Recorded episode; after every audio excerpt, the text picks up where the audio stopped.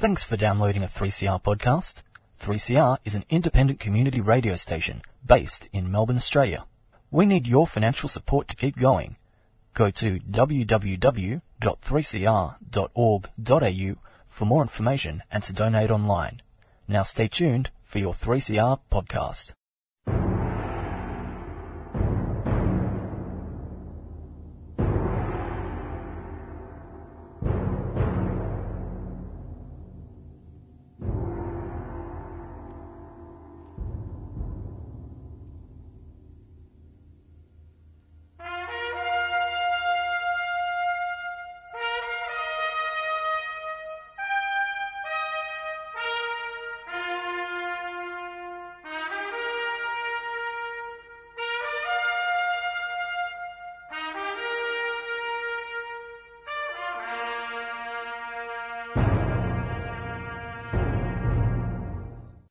Welcome, ladies and gentlemen. Yes, Fanfare with the Common Man yet again on 3CR on a Saturday. We are the dogs. We are the DOGS. We are the defenders of government school, DOGS.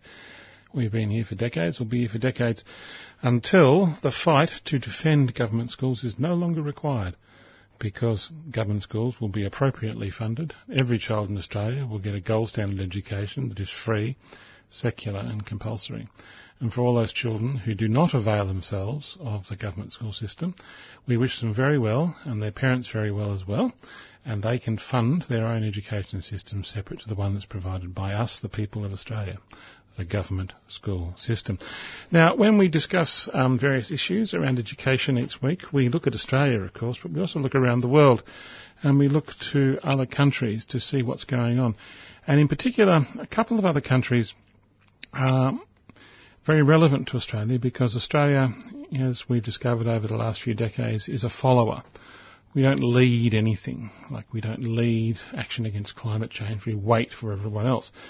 And so if a country is not a leader and is just a follower, you can usually predict what's going to happen in a country by looking at the countries that we follow. And one of those countries is America. And we follow America in most things, and certainly in education policy. America started privatising its school system. Australia did the same thing. Um, in a slightly different and Australian flavoured way, but we certainly do it. But there's some very interesting things happening in America when it comes to education, um, and Jean will be filling on those, filling us in on those um, with her press release. Uh, is it seven seven eight, Jean? Yes, yes, it is 778. Oh, thanks, Jane. And later in the program, we'll be coming back to Australia because there's some fascinating things going on up in New South Wales, which Dale and I will fill you in on. It's, I mean, if it, if it wasn't tragic, it'd be funny. So I'm going to choose to laugh about it. But um, there's been a court case up in a very um, a very posh school in Sydney, Kambala it's called. I'd never heard of it previously, but we're about to find a bit more about it and there's been a big fight amongst all the entitled people. And when entitled people fight, it's always really interesting because once they start shouting at each other, um, they let slip. They let slip some things they don't want the rest of us who aren't entitled to know about. So we'll be talking about a fight going up going on up at Kambala in Rose Bay in New South Wales. And then, the of course, eastern suburbs entitlement people.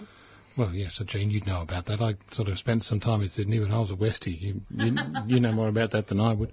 Um, oh, well, I wasn't eastern suburbs, I assure you. I was oh, Westie too. Aren't we terrible? We've got chips on our shoulders.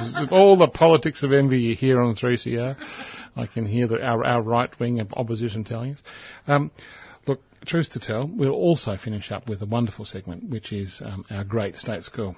And the state school I'm going to talk about is, is great because it's the sort of school that can only be run by the people. It's a school that can't exist in a private university, it only exists in a world where we the people come together to provide some sense of academic excellence. But I'll be telling you more about that um, at the end of the program. But before we go to our great state school, and before we go to New South Wales, I think we should trip off to America, where Jean has some things to tell us about what's going on over there after after this. We have no justice in this country, and we still face systemic racism and ongoing violence at the hands of the Australian state. That is why we protest. That is why we march. Please join us this Invasion Day and condemn the ongoing violence, ongoing theft, the ongoing discrimination we as Indigenous people across so-called Australia face. Meet on Saturday the 26th of January at 10.30am at the steps of Parliament. Organisers have asked for supporters to wear black and bring flowers. For more information, visit the Warriors of the Aboriginal Resistance page on Facebook.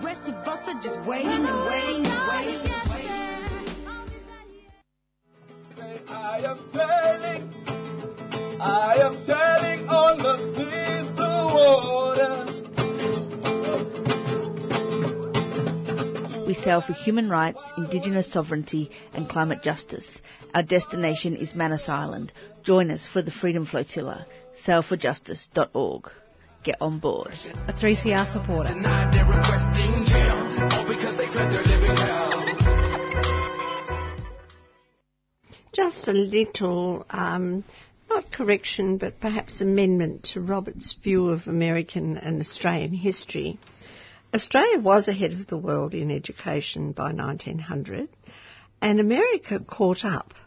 But America has always led the field in separation of religion from the state because until recently their Supreme Court was prepared to say that their First Amendment uh, did separate religion from the state, whereas our High Court was not prepared to say that our Section 116, which imitates or is very closely aligned to the First Amendment, separates religion from the state. So, uh, as far as the religionists are concerned, Australia led the world around about, or led America around about 1960 in entanglement of religion with the state by giving lots and lots and now billions and billions and more billions to religious schools. But um, over there in America, the teachers are out in favour of public education, and in Los Angeles there is an ongoing strike, still going on as we speak. But it takes a lot for teachers and nurses to go out on strike because they are the caring professions, and that's why it's so easy to blackmail teachers uh, with what I call the professional shibboleth. In Australia, we didn't have teachers' strikes until the 1960s, and for nurses, the nurses didn't go out on strike, I, I believe, until about 1986 with Irene Bolger here in Melbourne. But in Trump's America, in the nation's largest school strike, there's 30,000 Los Angeles public school teachers who have walked out last Monday. That was the 14th of January 2019.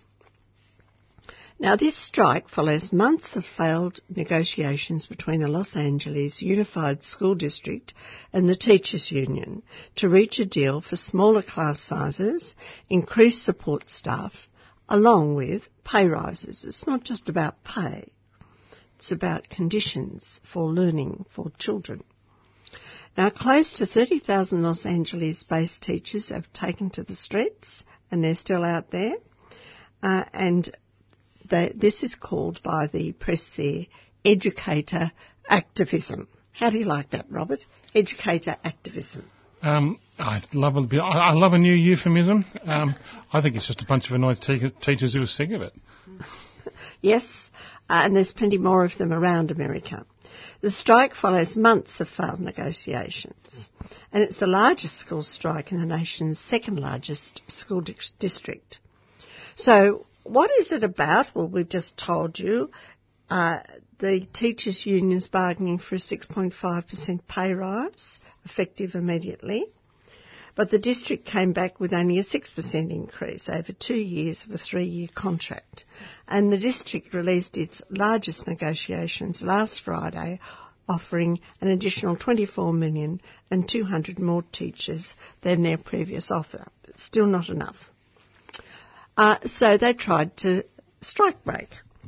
They hired close to 400 non-unionised substitute teachers. I think in the old days these would have been called scabs. And 2,000 reassigned administrators. So the administrators have been re, re, uh, put back in the classroom to replace the 30,000 teachers. and the students have been told to go back to school. Now, the man in charge of the uh, Los Angeles district is a man called Austin Beutner. And uh, he is a banker, he's not an educator. And one of Trump's boys. Uh, he's a um, extreme right wing banker. Now, even the charter school teachers are part of this protest movement. This is fascinating. As as it got in from Monday to Tuesday, the uh, charter teachers went out. And they were from the accelerated charter schools who started their own strike on Tuesday morning. And they went outside their own boss's uh, uh, place in, in Los Angeles. And a strike of charter school educators is a bit like private school uh, teachers going on strike here. Is unprecedented in California and it's nearly unprecedented in the nation because the vast majority of charter school educators are not unionised, unlike those from the accelerated charter schools. But on, on Tuesday last, uh, the charter uh, teachers joined the ordinary teachers from public schools and uh, they were out in the streets. And not unsurprisingly, Bernie Sanders was behind them. But the strike's about more, much more than teacher remuneration however important that issue may be, and we know it's very important here in Australia because we're not getting people to go into the teaching profession uh, because it's not paid well enough and it's not recognised in the way it is, say, in a place like Finland. Now, the Los Angeles strike stands out because of the size of the district. It's a very big district with 640,000 students and about 500,000 enrolled in the district's public schools. These are big figures by Australian standards. And Los Angeles represents the second largest school district in the United States. And the only bigger district, of course, is the New York City. Uh, and it involves 34,000 teachers and if you compare, that there have been other strikes in recent uh, months. There was one in West Virginia, which involved about 20,000 teachers and affected approximately 270,000 students. The political context is also different. When the West Virginia teachers walked out, they were battling a conservative state legislature in a largely rural majority white state. But Los Angeles is urban is far more diverse and it's located in a state that has voted mostly Democratic in presidential elections since 1992.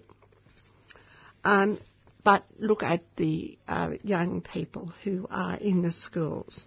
73% are Latino, 10.5% are white, 8.2% are black, and 4.2% are Asian and the district serves over 150,000 students whose first language is not English. Uh, the situation for the Los Angeles Teachers Union is also different in several ways. For instance, it's engaged in an active fight against the rapid growth of charter schools because Los Angeles is home to the largest number of charter schools in the United States. There's 277 of them. And I think, as we've told you before, charter schools are private schools run by private trusts or companies that are publicly funded. They are for-profit schools. They are genuinely private schools that are publicly funded for profit. Since 2008, the charter school industry in Los Angeles has grown 287%, and according to the Los Angeles Teachers Union, this is effectively siphoning off $550 million United States per year from the district's traditional public schools. And the the Unified School District Superintendent, the gentleman I was talking about before, Austin Beutner, uh, he is a pro-charter school superintendent with no education experience whatever. His experience is in profit making. Now, any strike about pay, if you sit and think about it in the current Australian situation, as in America, is also a strike about investment in public education because these are public education teachers. And if you want to look after public education, then you look after the people who are working in it and you pay them decently and you regard them with great respect.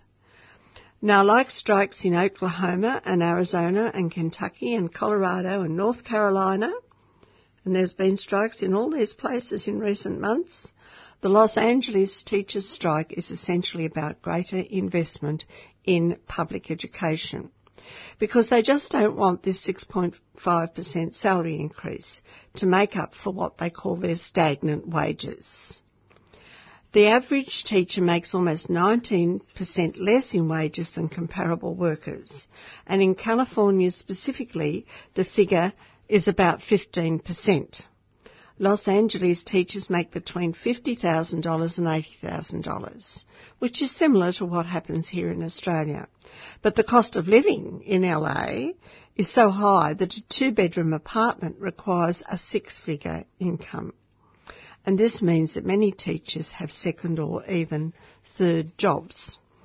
Well, one, one would wonder how one can do a decent first job if you've got to have a second or third job. But beyond the wages, the teachers have also begun to demand a greater commitment to investment in public education from their governing bodies, either the school boards or the state legislatures.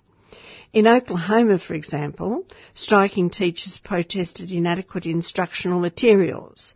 And there, as here, many, many teachers spend their own money on basic materials for students in their classroom.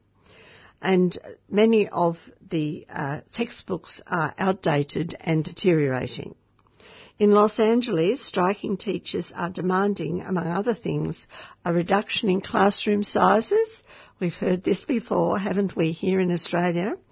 And over there, they can have up to 46 students in some classrooms based on their current contract. And teachers argue that the large class sizes make it difficult to meet the demands of their students. Now remember what kind of students these are. Uh, remember that a large number of them, 150,000 of these students, do not have their first language as English. As well as that, the teachers in Los Angeles want an increase in school nurses, librarians, and counsellors. Sound familiar? Wouldn't we love, here in Victoria, lots and lots of well qualified counsellors rather than school chaplains that have no qualifications whatever, excepting religious ones? Now, these issues get at the heart of student learning because students need adequate supplies, individual teacher attention and access to mental health services such as counsellors if they're expected to thrive in our classrooms. But the ability for public schools to provide for all of these instructional and social support needs has become increasingly difficult in America as states have continued to underfund their public education systems. And if you delve deep, deeper into the Los Angeles situation, you will see that a lot of the money that used to come into public education has gone because of, quote, taxation reform, which is really taxation deform, which means that property taxes have been lessened and the property classes, the people who own property, are paying less land tax. So it's a bit like here in Victoria, if the land tax which comes into our state coffers was halved, then this would really affect the money available for public education in Victoria and also hospitals and everything else. Now, this Los Angeles strike, as you might have uh, gathered from what I've been talking about, is in fact part of a much greater teacher protest movement throughout America. And this is really a very good sign. Whatever else Trump has done, he has politicised the unpolitical classes of America, as Mr Morrison has done here in Australia. So don't knock these people, particularly the young are starting to wake up, as they are in England too with the Brexit issue. Now the Los Angeles strike suggests that the wave of teacher protests is not over. As long as public schools remain underfunded, the nation can expect to see more teacher strikes in other school districts and states in the near future. And listeners, here in Australia, the teachers' unions have been doing a wonderful job with their fair funding campaign, and we can see a lot more of that going on up to the election. And if the Labor Party does get back into Canberra, I suggest that Mr Shorten should be and remain aware of the state school vote that first of all put Mr Andrews here in Victoria and will, we hope, put him into power along with uh, the Greens in Canberra in May. Might even be before May. Sooner the better. Now, Teacher strikes and work stoppages in America have been preceded by a nationwide teacher shortage that continues to grow across many states which don't have enough certified math, special education, science, and in increasing cases, elementary teachers. Sound familiar? What else are they all talking about in Canberra at the moment? Lack of teachers and our qualified and experienced teachers are retiring.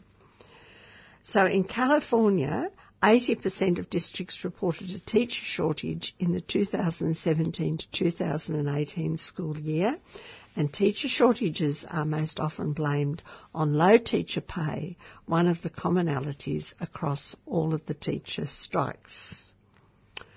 And these shortages are arguably exacerbated by an increase in the teacher pay penalty. This term is used to describe disparities in teacher salary compared to professions requiring comparable levels of education. Interesting.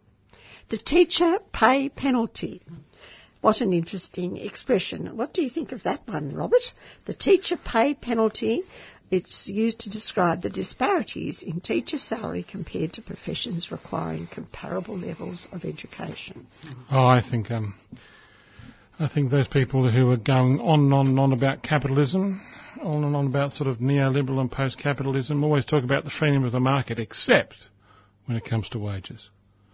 Except when it comes to wages. When it comes to wages of people where there's a teacher shortage, you're not going to get them unless you pay Where there's a teacher shortage and the wages are low. Oh, no, no, no, we can't put up the wages. That uh, that wouldn't be right. Um, a teacher paid, was it, teacher pay parity difference? Um, it's a penalty, isn't it, really? So, you know, the, the, the, whole sort of thing where they're going on about charter schools. A charter school, if you really sit down and think about it, is we've got a certain amount of money. Let's, let's just say it costs a hundred bucks to run a school. Well, if you give it to a bunch of teachers and a bunch of educators, they take that hundred bucks and they run a school. Yes, they're supported by an education department to make sure that what they teach is appropriate and there's oversight and all that sort of stuff. But the hundred bucks goes to the school. A charter school is you take the hundred dollars, you give it to a company who runs a series of schools who will educate the same number of students and make a profit. Let's just say they make a profit of, I don't know, 20%. That means $80 goes on the kids and $20, $20, $20 goes on pure profit if it's $100 you're spending to run a school in, a, in, a, in our scenario. So we're being told two things. Firstly, private is good, public is bad because private school systems will spend only $80 on kids and take some profit, whereas a public system just spends $100. Um, and the second thing we're being told is that the free market solves all problems except when it comes to the wages of employees, except when it comes to teachers. So if there's an undersupply of teachers, that is, you don't have enough, um, and you've got problems recruiting them into the um, industry of teaching and education, industry is a funny word, into the vocation, into the calling of teaching, if you're attracting them in there, um, you need to pay them more.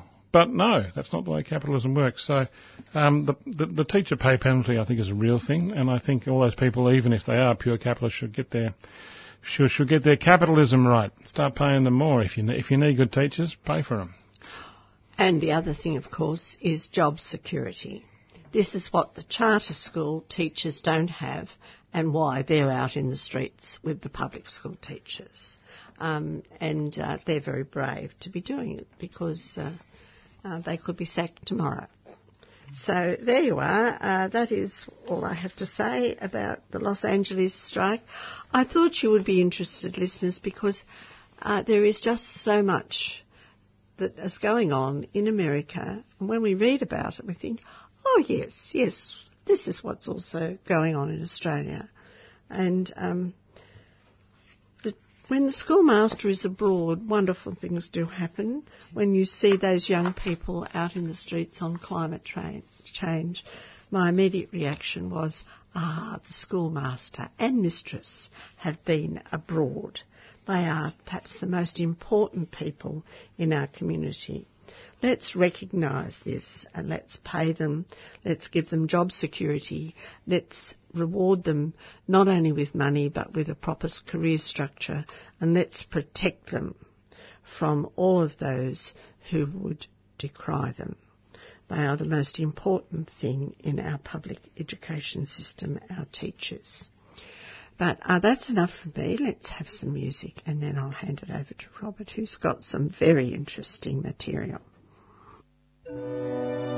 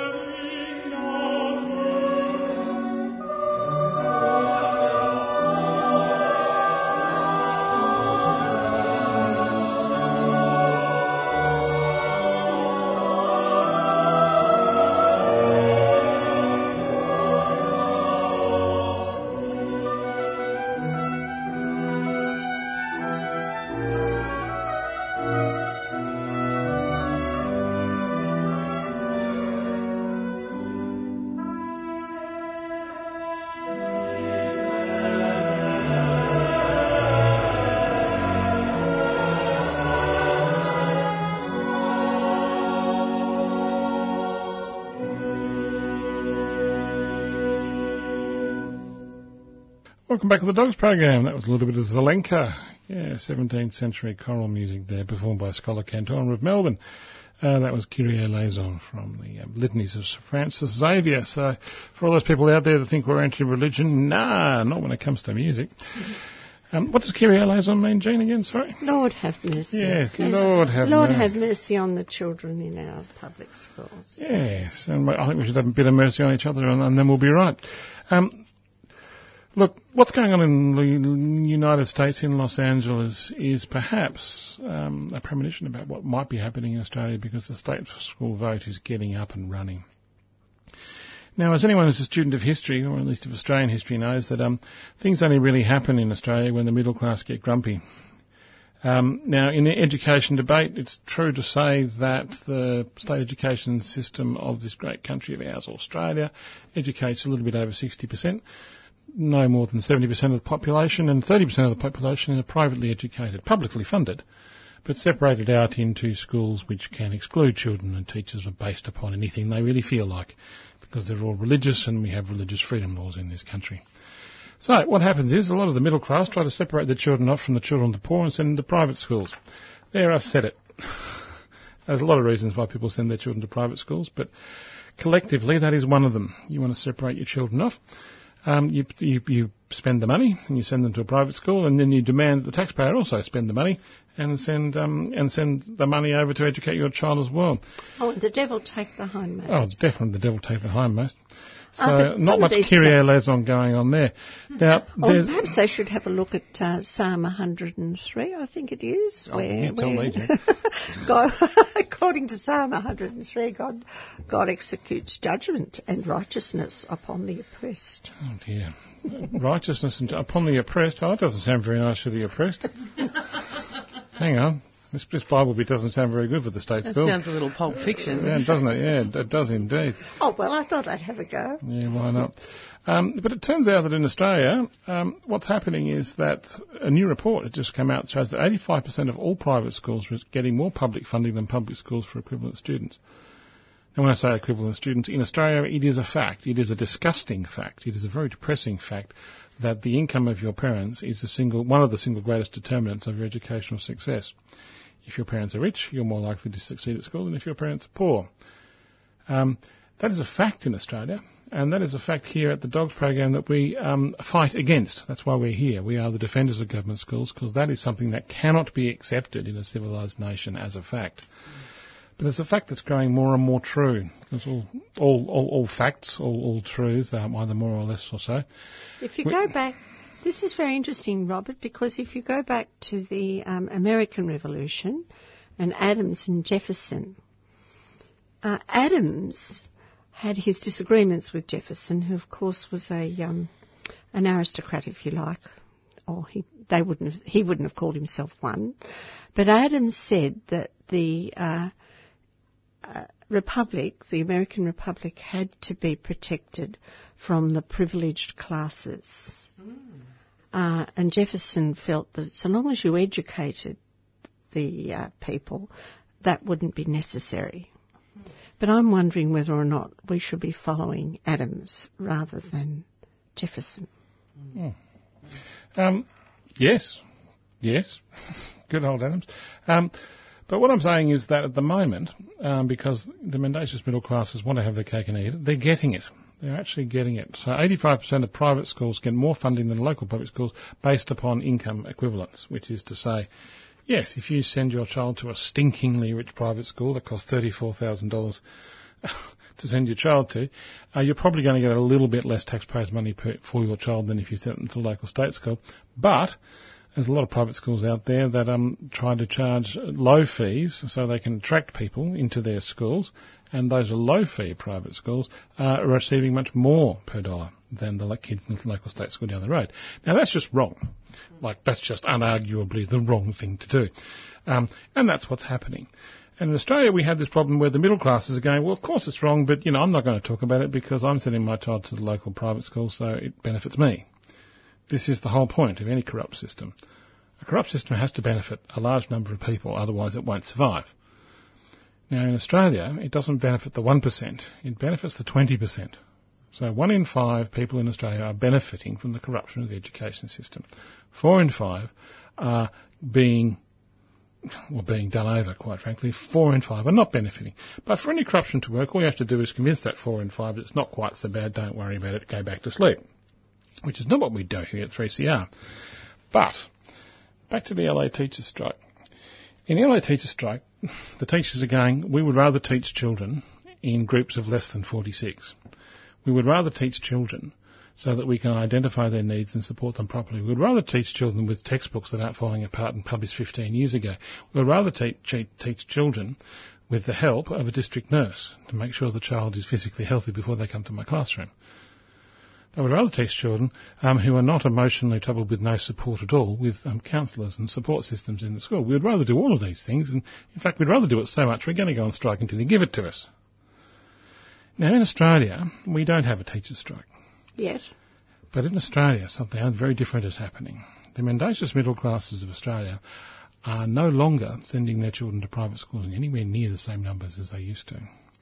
Because, as we highlighted in last week's program, private school fees have gone up at two to three times the rate of um, the CPI increases in, in the last 15 years they're getting relatively more and more expensive. And the mendacious middle class is going, hang on, I'm not going to spend my money on an education at my child for, for, for a private school.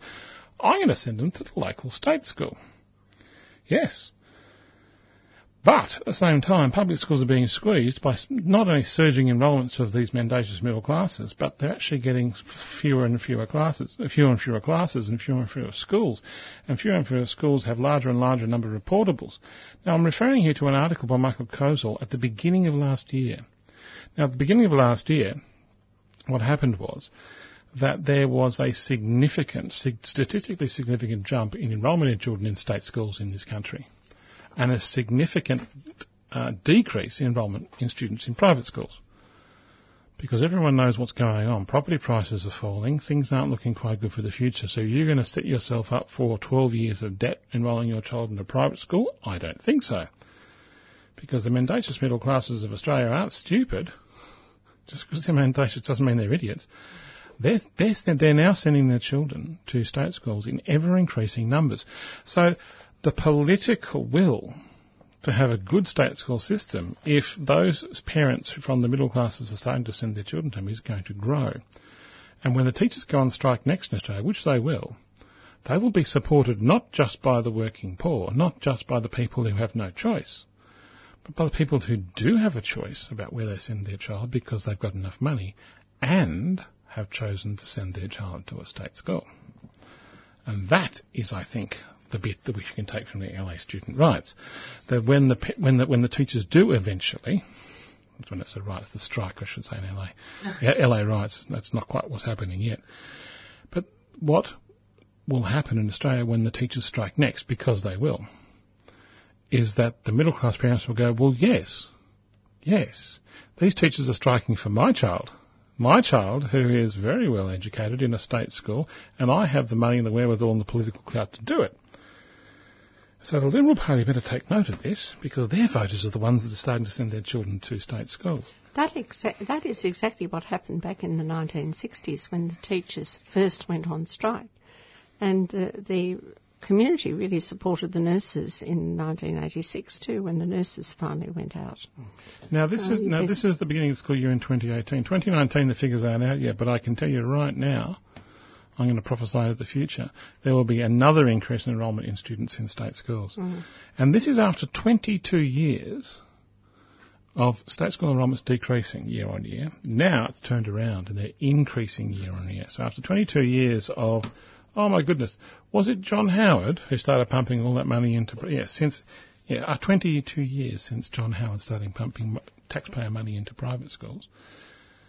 Now, we find that the people who are benefiting from the corruption of the education system in Australia, namely aspirational middle class parents, will now find that they want to benefit not from corruption but from doing the right thing, which is to give every child in this country a gold standard education to the point where the income of your parents is no longer a contributing factor to how well you do on a maths test.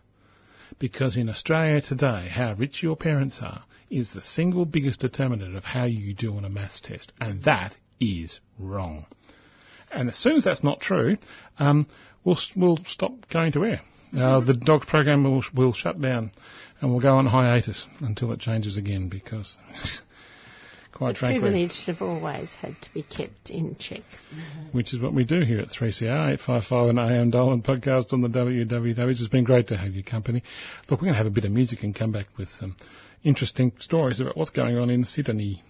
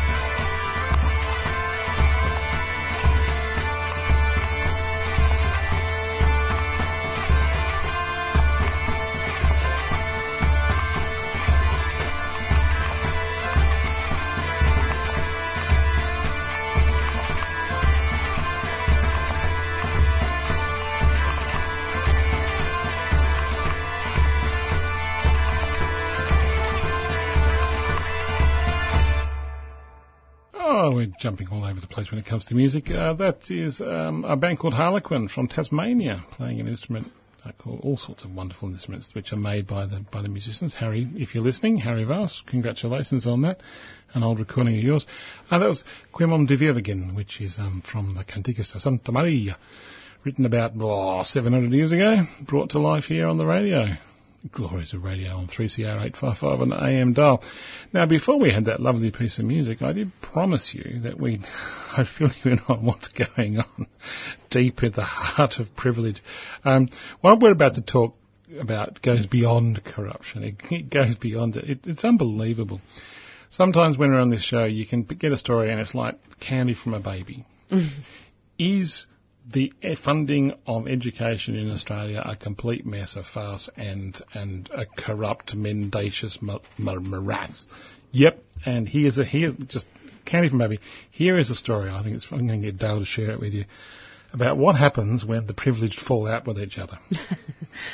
Thanks, Rob. Uh, yeah, this is an article from ABC News by Nick Sas and Janelle Wells, uh, entitled Kambala Girls' School and former principal settle defamation case out of court. One of the nation's most prestigious girls' schools has unreservedly apologised to its former principal after settling a high-profile case, defamation case, out of court. Uh, Kambala Girls' School former principal Deborah Kelleher was suing her former employer in the New South Wales Supreme Court and two of its teachers over emails sent in April 2017 she claimed had defamed her. The emails were circulated in the days after Miss Kelleher resigned from the exclusive day and boarding school in Sydney's leafy Rose Bay after the staff took a vote of no confidence against her. The emails, penned by the head of music teacher Mark Grandison and head of social science teacher June Peake, were sent to various parents, staff, and former staff in the days following her re- resignation.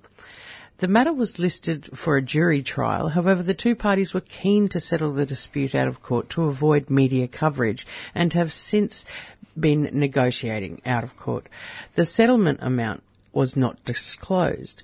However, when the defamation case first was first launched, Ms. Kelleher, who lost her $650,000 annual salary. Whoa, whoa, come, come, what was that? The principal of a school.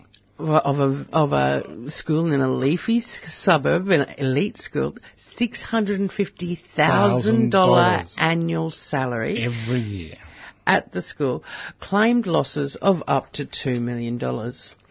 In an apology released this morning, which was part of the settlement, the school and the teachers involved said they deeply regret and unequivocally withdraw the comments.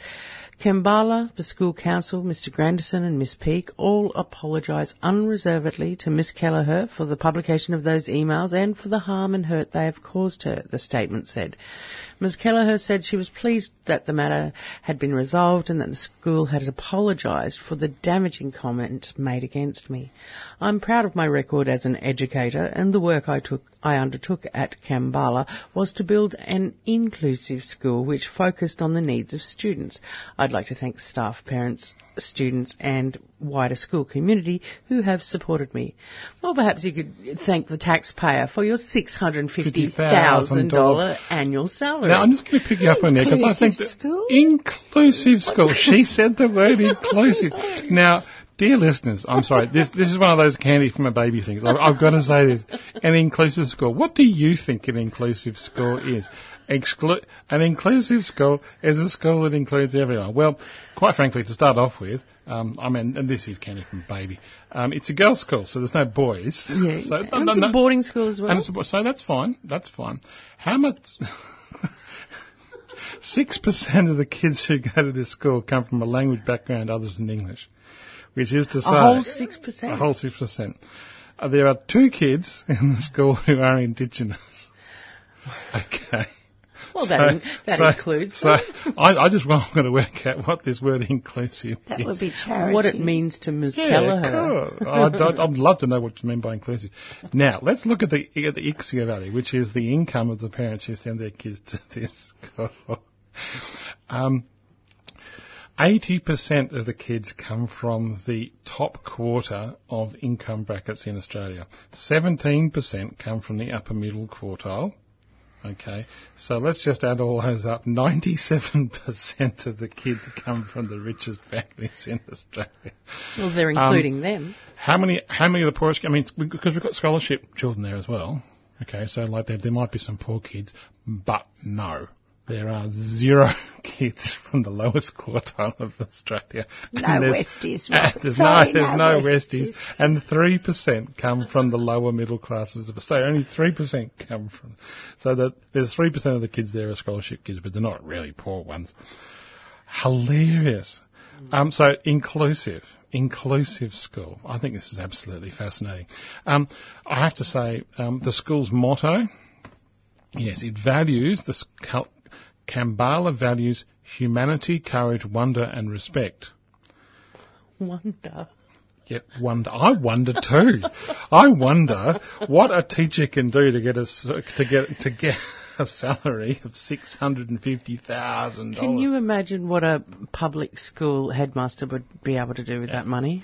Oh, just they take half a million of it, mm. okay, because you're still left with 150,000, which is about the salary of a, a state school principal. You can take half a million dollars and educate some kids with that. There you go. Oh, look, how much does it cost to send a child to Kambala? Well, this is the really interesting bit because income per student, gross income per student, okay, per kid.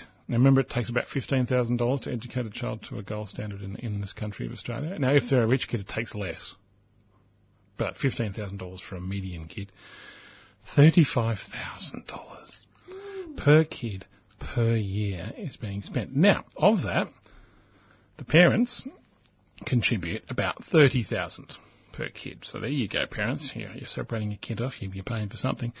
Um, around about the other five thousand comes from comes from the government, comes from me, comes from you. We pay for these kids to be separated off in this inverted commas inclusive environment, close inverted commas. Absolutely, absolutely hilarious. But the bit that I find really interesting is that this payout of $2 million and she gets paid $650,000 a year, which means that if you add it all up between state and federal governments, we, the taxpayers, are giving that school every year between three and a half and four million dollars. Now, the payout and two years' wages was around about three and a half, four million dollars. Um, for this one teacher, for this one court case. Now, I'm probably including in, you know, legal fees and all sorts of other things that went into this process as well. So, quite frankly, this whole stash, this whole stoush in the courts was paid for by us. We paid for this. Because they don't need taxpayers' money to educate the kids in that school. Not at all. Because $30,000 is coughed up by the parents and other sources. The story's worth it, is it? Oh, tell you what. But I think the fascinating thing is that she resigned after her entire staff voted that they didn't have confidence in her. But she's still got a $2 million payout. So I tell you what, she's got some good lawyers, hasn't she? Mm. Absolutely fascinating. But it gets even more interesting. It gets even more interesting. Let's just say that Let's just say, oh, crazy stuff. No, I think I'll save it for next week. Don't worry. For, for now, I think we'd better just quickly get to our great state school. Every week on the Dogs program, we have a special segment to show a different state school is a great school. State schools are great schools. School of the week, state school. School of the school. week. Great state schools. State, State schools. schools School are of great the week. schools. School for the week here on the Dogs program.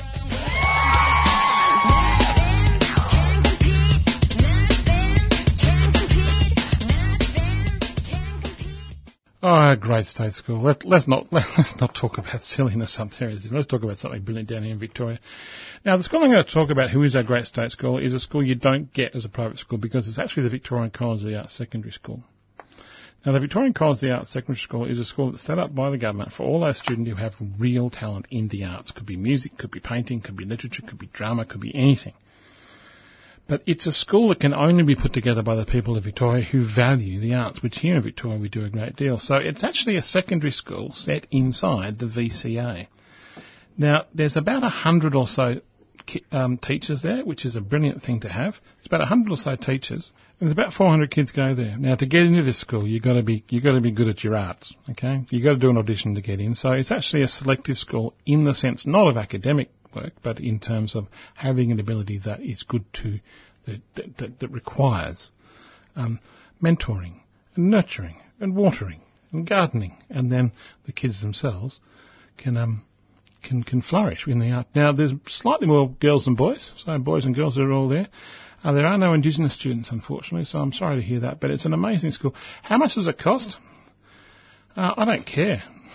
It takes about fifteen thousand dollars to educate just a normal kid in a normal school to gold standard. These kids obviously need more mentoring because they have a particular gift which has been identified as a young child, and we, the people of Victoria, think that these children should have something special to nurture them. Cost twenty thousand dollars. That's about fifteen thousand dollars less than those kids up at Kambala in New South Wales. That's twenty thousand dollars. Quite frankly, I think it's a very reasonable thing to do. How do they do in How do they do in class? Yeah, right. Very good. No worries. Um, do they come from rich from rich families? Yeah, they do. Um, I have to say they do, but they but it's nowhere near as, as bad as that Kambala place. Um, yeah, they do, but but not all. Um, around about 20% come from the lowest quartiles of, of Australian society, because it's actually their ability to paint, to draw, to write, to play. That's what this place is all about, and that is the support they're given. And quite frankly, if we support the children of the future who have an artistic bent to their lives, and we, the taxpayers, pay for it, I reckon it's a bloody brilliant thing to do. And we should keep doing it. It's exactly the sort of thing that private schools really shouldn't be involved about, because then they try to monetise these situations, which is not really the way, we, way you should go when it comes to all this sort of stuff. So really, my great state school of the week is the Victorian College of the Arts Secondary School because it just it it actually produces kids that are not just nationally but internationally recognised um, into the future. And the specialist program is, is one of the best in the world, which is something I think we should be proud of. And for twenty thousand bucks a kid per year, I think it's perfectly reasonable. It's a bargain. But You've been listening to the Dogs program here on 3CR 855 on the AM dial. It's been great to have your company, um, to listen to some music and to catch up on the educational issues of the day here in Australia. We have to come back, of course because the fight's not over and government schools need defending into the future. But if you're interested in what we've been talking about, you can get hold of us at our website at www.adogs.info. That's www.adogs.info. Or if you're listening to this as a podcast, um, tell, tell your mates you can get to it on 3CR website or indeed our website as well. But from myself, Rob, and Jean, and Dale, here at the Dogs, until next week, it's bye for now.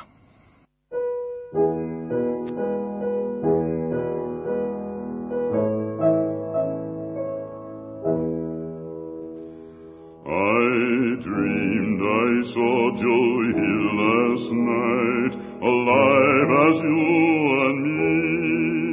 Says I, but Joe, you're ten years dead. I never died, says he. I never died, says he. In Salt Lake City, Joe says I, him standing by my bed. They framed you on a murder charge, says Joe, but I'm dead. Says Joe, but I'm dead. The copper bosses killed you, Joe. They shot you, Joe, says I. Takes more than guns to kill a man, says Joe. I didn't die, says Joe. I didn't die. And standing there as big as life, and smiling with his eyes, says Joe, what they can never kill